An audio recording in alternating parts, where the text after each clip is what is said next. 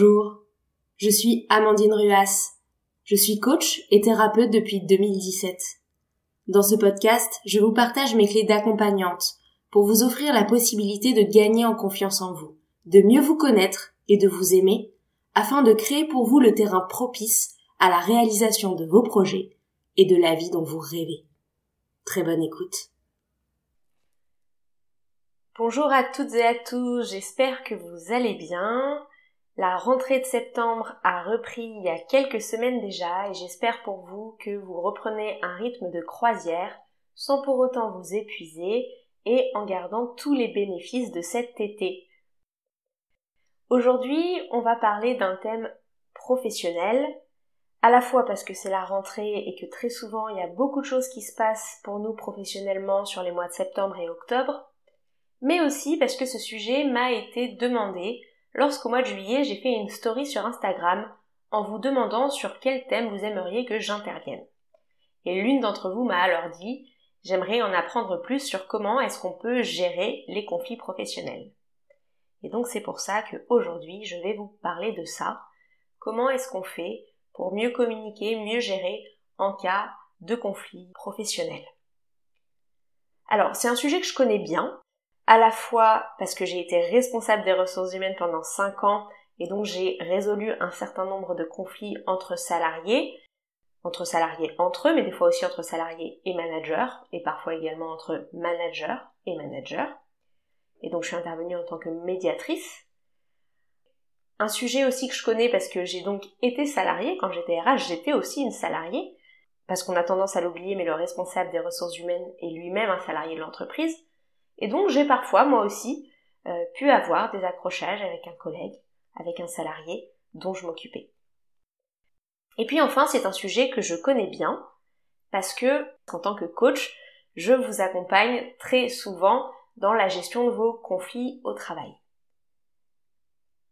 C'est un sujet qui revient souvent en séance parce que quand on parle d'épanouissement professionnel, d'équilibre de vie, de confiance en soi, forcément, il y a toujours un moment où, quand on s'affirme davantage au travail, quand on a envie de mettre ses limites, quand on a envie de prendre plus de place, il peut y avoir dans les relations des mouvements qui sont pas toujours faciles à gérer et qui peuvent parfois dégénérer en conflits, que ce soit euh, des conflits euh, de courte durée comme des conflits de plus long terme. Alors, quel type de conflit on peut rencontrer finalement au travail? Déjà, ça peut être un conflit avec sa ligne hiérarchique, c'est-à-dire avec son manager, ou avec quelqu'un qui nous reporte, si on est nous-mêmes manager, ou alors un conflit avec un collègue, c'est-à-dire quelqu'un à qui on ne reporte pas.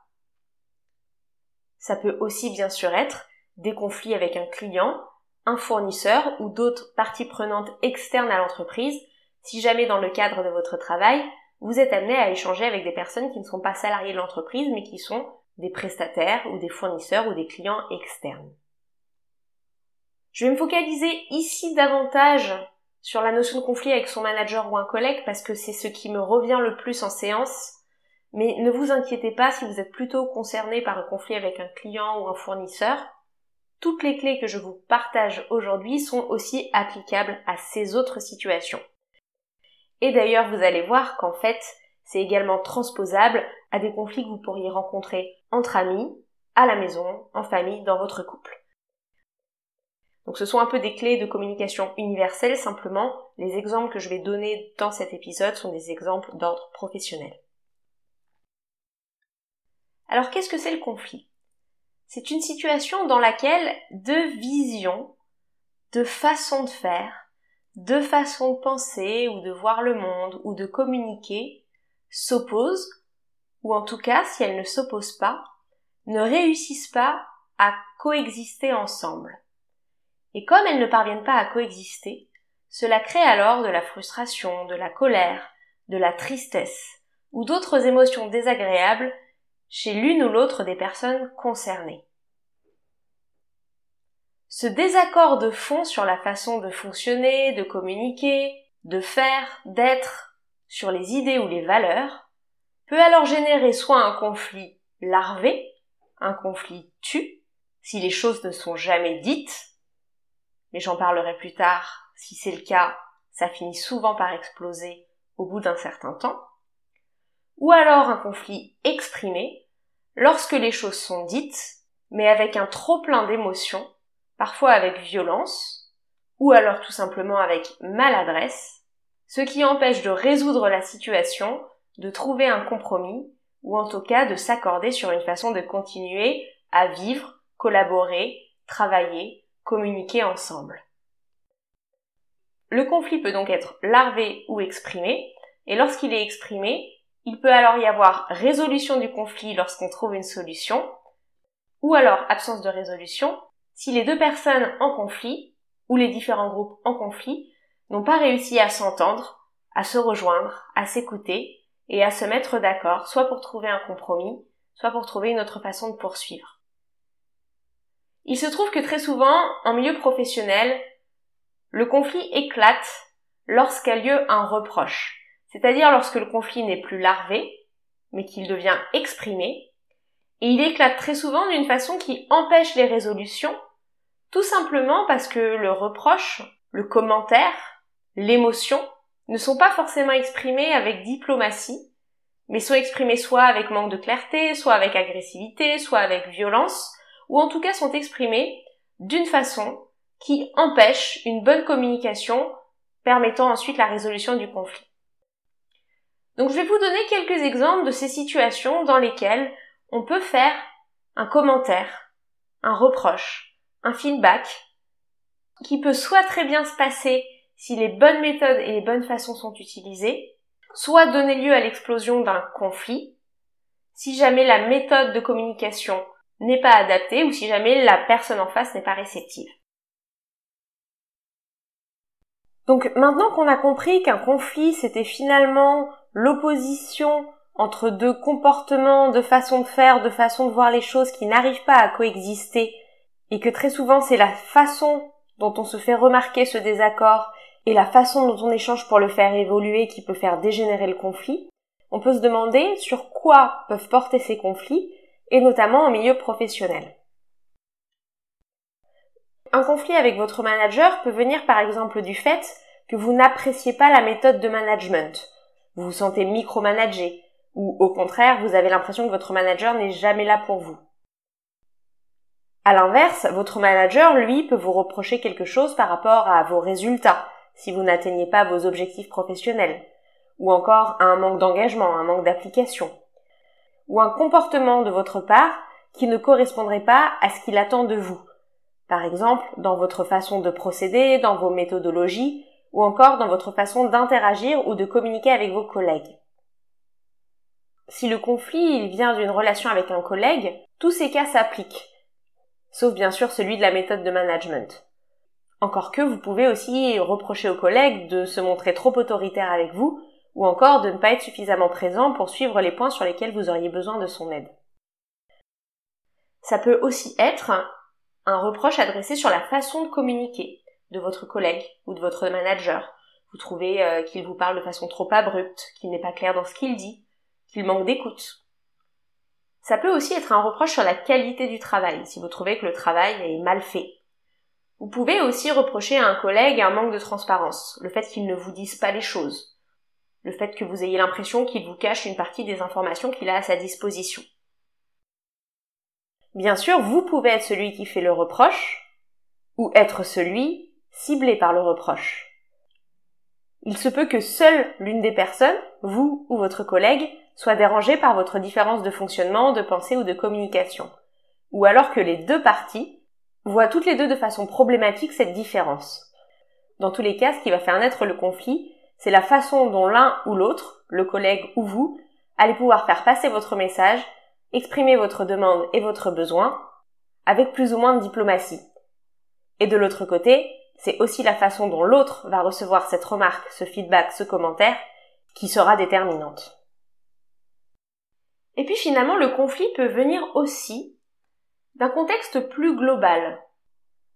La source du conflit, même si le conflit finit par s'exprimer entre des personnes, peut parfois être dirigé non pas envers un collègue, un manager, un report, mais envers une décision, une stratégie ou une orientation de l'entreprise.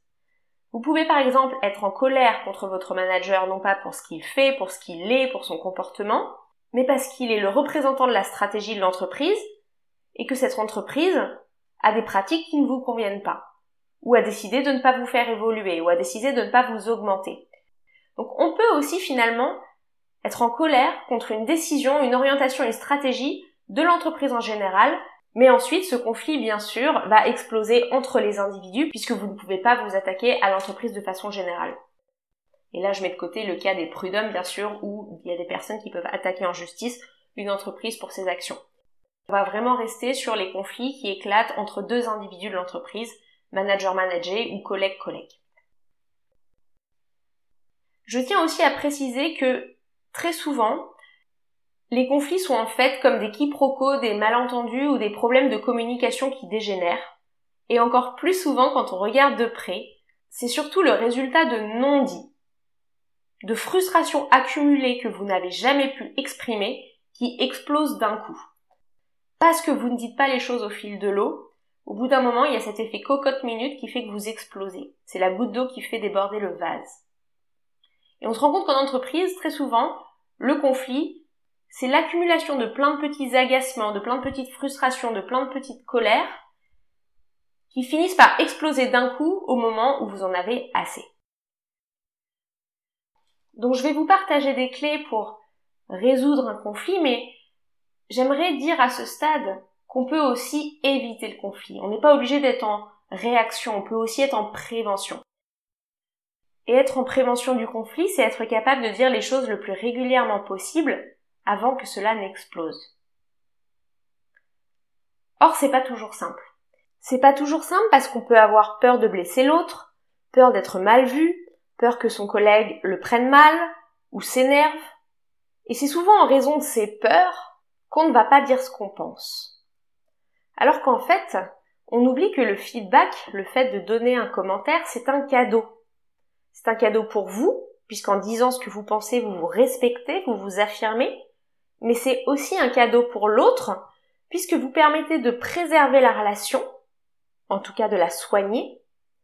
C'est aussi un cadeau car vous êtes honnête, sincère, et enfin, c'est un cadeau parce que l'autre peut utiliser ce feedback comme une source d'amélioration et de développement de lui-même. Bien sûr, pour cela, il faut que votre cadeau soit bien emballé, c'est-à-dire que votre cadeau soit présenté de façon diplomate, douce, et non pas de façon agressive. Et c'est ce que je vais vous proposer dans cet épisode. Ce sont donc des clés à la fois pour présenter votre feedback d'une façon douce, diplomate, mais également affirmée, et également tout au long d'un conflit, lorsque la tension existe déjà, de faire passer vos messages de la meilleure des façons. Et encore une fois, je le répète, ce que je vous partage dans cet épisode est aussi valable dans les conflits entre amis, en famille, etc. Alors, comment gérer, désamorcer, éviter un conflit? Déjà, éviter toutes les réactions à chaud. Si vous sentez que vous êtes encore plein de colère, plein d'énervement, plein de frustration, essayez de prendre un temps, peut-être pour sortir de la pièce, peut-être pour aller respirer dehors, peut-être pour rentrer chez vous, dormir sur la situation et en reparler le lendemain, pour éviter de dire ce que vous avez à dire avec beaucoup de colère. Ce temps est nécessaire pour pouvoir digérer, préparer vos mots, les choisir, les peser, et éviter de communiquer sur un ton qui forcément va soit déclencher, soit attiser le conflit. Même si vous avez raison, même si vous êtes dans votre bon droit, le message que vous avez à faire passer ne doit jamais passer en criant. Sinon, vous êtes certain que la communication n'aura pas lieu. L'autre n'écoutera même pas le message, il s'arrêtera au ton, à l'intonation. Donc le premier conseil, c'est de se mettre de côté et de se dire, ok, là j'attends que l'émotion redescende. J'attends de me calmer un peu. Non pas pour ne plus en parler, pas du tout. Parce que là, on n'est plus dans l'authenticité, on n'est plus dans la sincérité, et on revient dans le non-dit. Donc, non pas pour ne plus en parler, mais pour revenir vers la personne, calme, serein, apaisé, et faire passer votre message d'une façon qui sera entendable par l'autre. De la même façon, si vous sentez que l'autre est très en colère, très émotionnel, vous pouvez lui-même lui suggérer Je vois ta colère, je vois ta tristesse, je vois ta frustration, selon l'émotion que vous percevez. J'ai très envie de t'entendre et d'écouter ce que tu as à dire. Mais je sens que tu es très émotionnel. Est-ce que tu veux juste prendre quelques minutes pour toi avant que nous en reparlions Et ceci peut être une façon très diplomate d'inviter l'autre à intégrer son émotion avant de poursuivre l'échange. Bien sûr, si vous lui dites juste Oula, je veux pas te parler maintenant parce que je te sens en colère, ou prends quelques minutes pour te calmer, on en parle après, forcément, ça ne fera qu'attiser la colère de l'autre.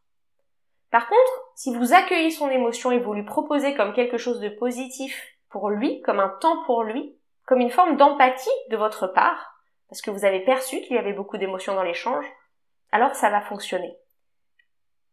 Je perçois que ce sujet est vraiment source de frustration pour toi. Est-ce que tu veux juste prendre le temps euh, de digérer un petit peu ce qui vient de se passer et on en parle tout à l'heure et je serai tout à fait prêt ou prête à t'écouter. Et là, vous voyez, il y a peu de chances que dit comme ça, l'autre s'énerve encore davantage. Donc, soit vous prenez le temps de digérer si c'est votre émotion qui est forte, soit proposez à l'autre un espace pour digérer son émotion et ensuite venez dans l'échange. Et une fois que vous venez dans l'échange avec un peu plus de paix intérieure, ça ne veut pas dire que la colère a disparu, ça ne veut pas dire que la frustration a complètement disparu, simplement elle risque moins d'exploser à tout moment. Et eh bien à ce moment-là, vous êtes alors capable de communiquer, et c'est là où la communication non violente va être un outil hyper précieux pour vous permettre de faire passer vos messages et d'échanger tout au long du conflit, ou alors de le prévenir si on est en amont du conflit. La première chose que je vous invite à faire, quel que soit le message que vous ayez à faire passer, c'est d'éviter ce qu'on appelle en communication non violente le tu qui tue. Tu, tu, comme le pronom personnel, puis tu du verbe tuer. Il y a cette notion en communication non violente que si on commence la phrase par tu, tu es agressif, tu es désengagé, alors forcément l'autre va se sentir attaqué, blessé, ciblé. Et donc il va se défendre. Il ne vous écoutera même plus, mais il sera sur la défensive. Et c'est alors que vous êtes invité plutôt que tu es agressif à dire j'ai l'impression que le ton employé dans cette conversation est agressif. Plutôt que dire tu es désengagé, tu ne t'impliques pas dans le projet, peut-être dire je sens comme une distance de ta part dans le projet. Et là, vous n'accusez plus l'autre, vous parlez de votre ressenti, et vous parlez de ce que vous observez, de ses faits, de ses propos, de son intonation, de son engagement, mais vous ne l'accusez plus lui en tant que personne. Et vous verrez que si dans un conflit, vous bannissez tous les tu qui tuent, déjà, ça va permettre d'échanger à un niveau beaucoup plus apaisé. Ensuite, l'astuce suivante, c'est d'éviter les généralisations. Toujours, jamais, personne, tout le monde. Toutes ces généralisations braquent énormément et ne font que nourrir le conflit et raviver le feu. Si vous dites à quelqu'un tu es toujours en retard, il va probablement vous répondre bah non c'est pas vrai, lundi dernier j'étais à l'heure. Donc il va être sur la défensive, ce qui vous va vous énerver encore plus, et donc ça va nourrir le conflit. Si vous dites à quelqu'un tout le monde trouve que tu exagères, il risque probablement de vous répondre comment ça tout le monde, qui t'a dit ça? Et il risque de s'énerver, ça va vous énerver également et ça va encore nourrir le conflit. Si vous dites à votre collègue rien ne va dans le rapport que tu m'as rendu, il va sûrement vous dire t'exagères, j'ai passé du temps à le faire. Et puis regarde l'introduction, elle est nickel, il n'y a aucune coquille. Et là encore, vous perdez du temps à nourrir le conflit plutôt qu'à aller au fond des choses. C'est alors que de tuer toujours en retard, vous pouvez dire ces trois derniers jours j'ai observé un retard de 20 minutes au début de la réunion plutôt que tout le monde trouve que tu exagères, plutôt que de dire rien ne va dans ce rapport, vous pouvez dire après l'introduction, je trouve que tes propos sont beaucoup moins clairs. Et là, il y a beaucoup moins de place à la défense, parce que l'autre se sent moins agressé. Donc éviter la généralisation permet de ramener le conflit un niveau d'échange factuel rationnel et d'éviter d'être dans une partie de ping-pong où l'un est sur la défensive et l'autre du coup se sent obligé de répliquer. Également, je vous invite à parler de vos impressions comme telles, c'est-à-dire comme des impressions et non pas comme des faits. Ce n'est pas parce que vous trouvez que la personne n'est pas rigoureuse qu'elle l'est forcément. Il y a une différence entre dire ton rapport n'est pas rigoureux, comme une sentence, et de dire je trouve que ton rapport n'est pas rigoureux. Donc ayez comme cette humilité d'accepter que vos impressions sont les vôtres et que l'autre n'a peut-être pas les mêmes critères que vous, n'a peut-être pas la même impression que vous, n'a peut-être pas la même vision que vous. J'ai l'impression que ton rapport manque de chiffres. Et non pas il n'y a pas assez de chiffres, parce que assez, qu'est-ce que ça veut dire? C'est votre critère. Et le assez ne veut peut-être pas dire la même chose pour l'autre.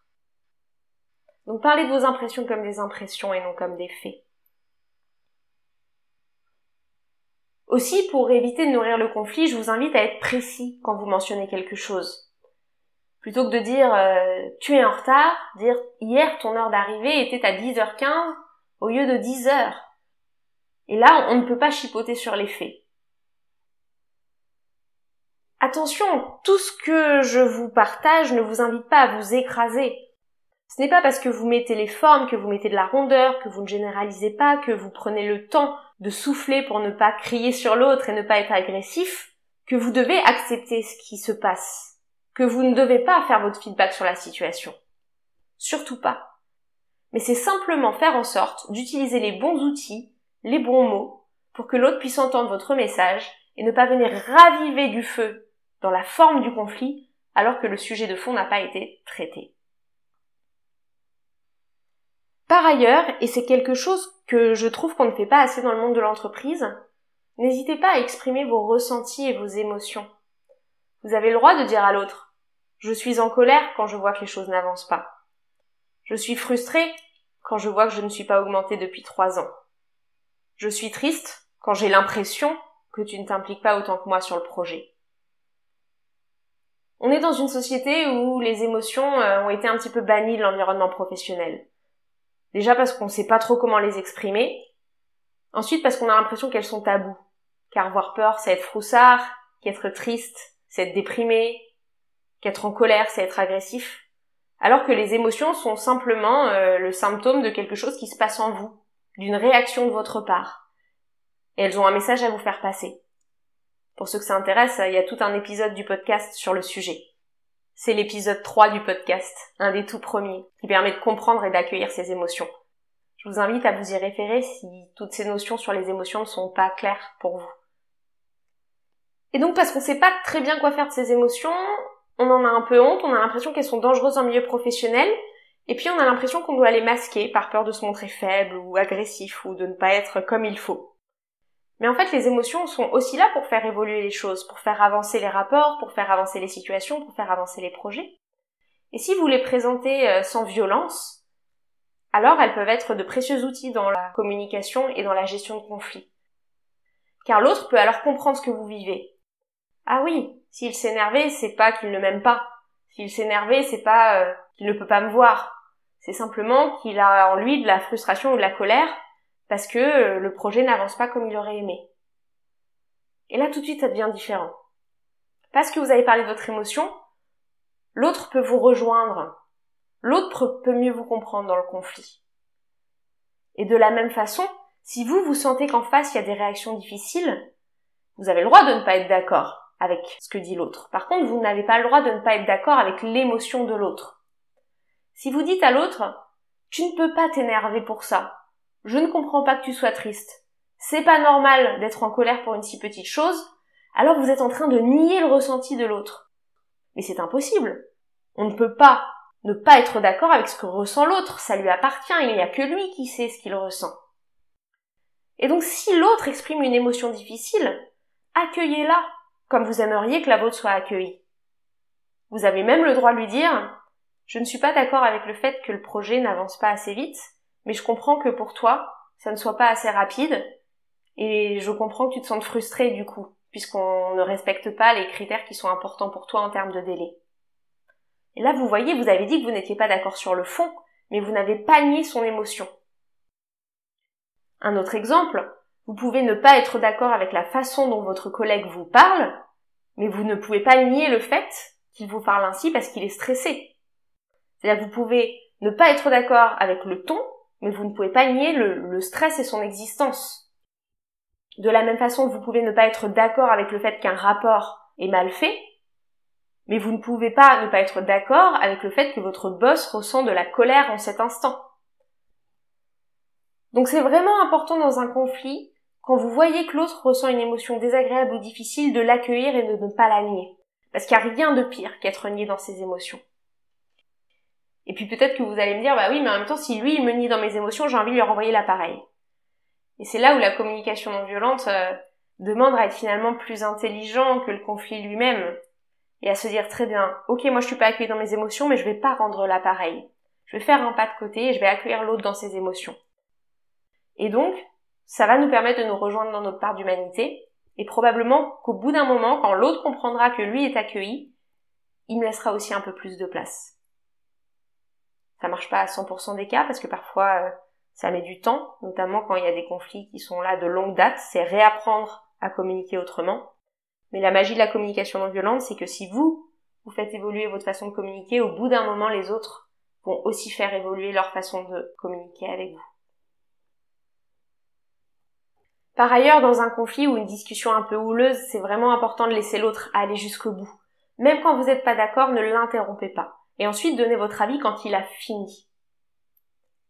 C'est que comme ça que vous pourrez véritablement comprendre l'émotion qu'il traverse et probablement le besoin qu'il a derrière.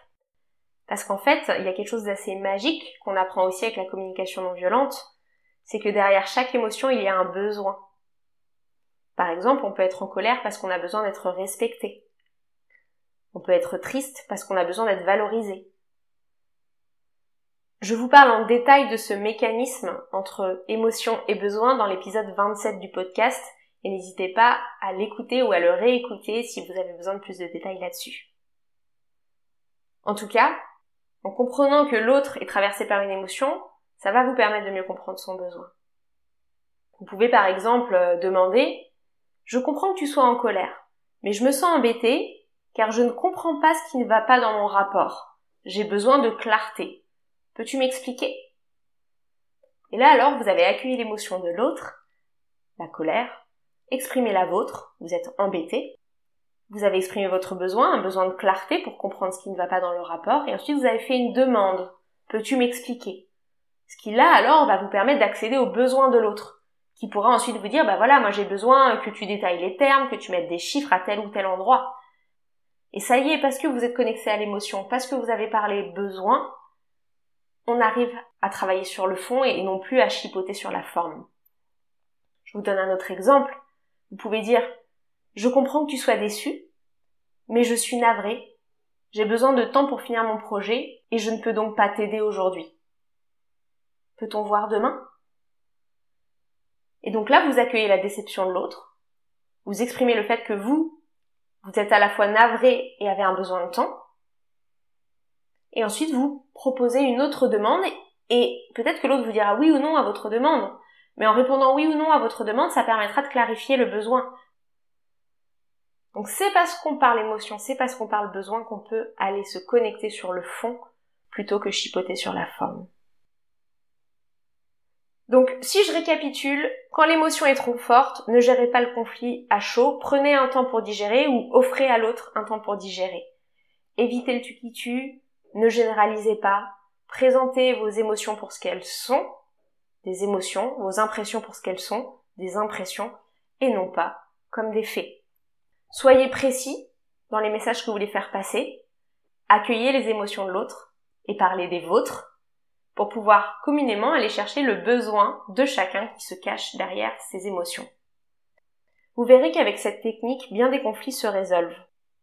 Cela peut amener alors à trouver un compromis, c'est-à-dire un entre-deux, entre les deux demandes, ou alors à ce que l'un ou l'autre accepte d'accéder à la demande de l'autre, mais avec joie puisqu'elle a mieux compris qu'est-ce qui a animé cette demande.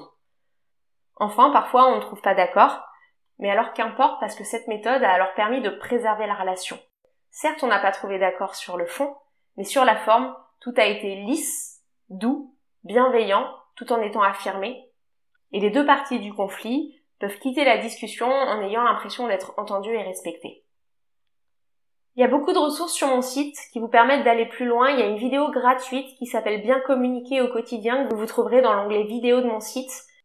Il y a aussi un webinar complet de coaching qui est accessible à tout petit prix qui s'appelle Bien communiquer au travail et dans la vie de tous les jours, où vous avez beaucoup d'autres clés, ainsi que celle-ci, bien détaillée avec des exemples. Et enfin, dans le parcours confiance en soi, qui est un parcours 100% digital que vous pouvez suivre à votre rythme en toute autonomie et à tarif doux de façon à développer le coaching même pour ceux qui n'ont pas forcément la possibilité de prendre des séances individuelles. Et vous verrez dans ce parcours, tout le module 4 est dédié à la façon dont exprimer ses besoins, ses émotions, en confiance, de façon affirmée et en respectant l'autre. Par ailleurs, je reste bien sûr disponible si vous avez la moindre question et si vous êtes intéressé pour une séance individuelle, vous pouvez prendre rendez-vous directement sur mon site amandineruas.fr. Je suis également joignable sur Instagram, amandineruas-du-bas coaching, et sur cette page, je vous partage aussi chaque semaine des conseils pour être plus épanoui, plus en confiance dans votre vie professionnelle et personnelle. N'hésitez pas à me contacter pour la moindre question, et je vous souhaite une très belle journée, ainsi que des relations apaisées, douces, challengeantes et épanouissantes dans votre vie professionnelle comme ailleurs. À très bientôt.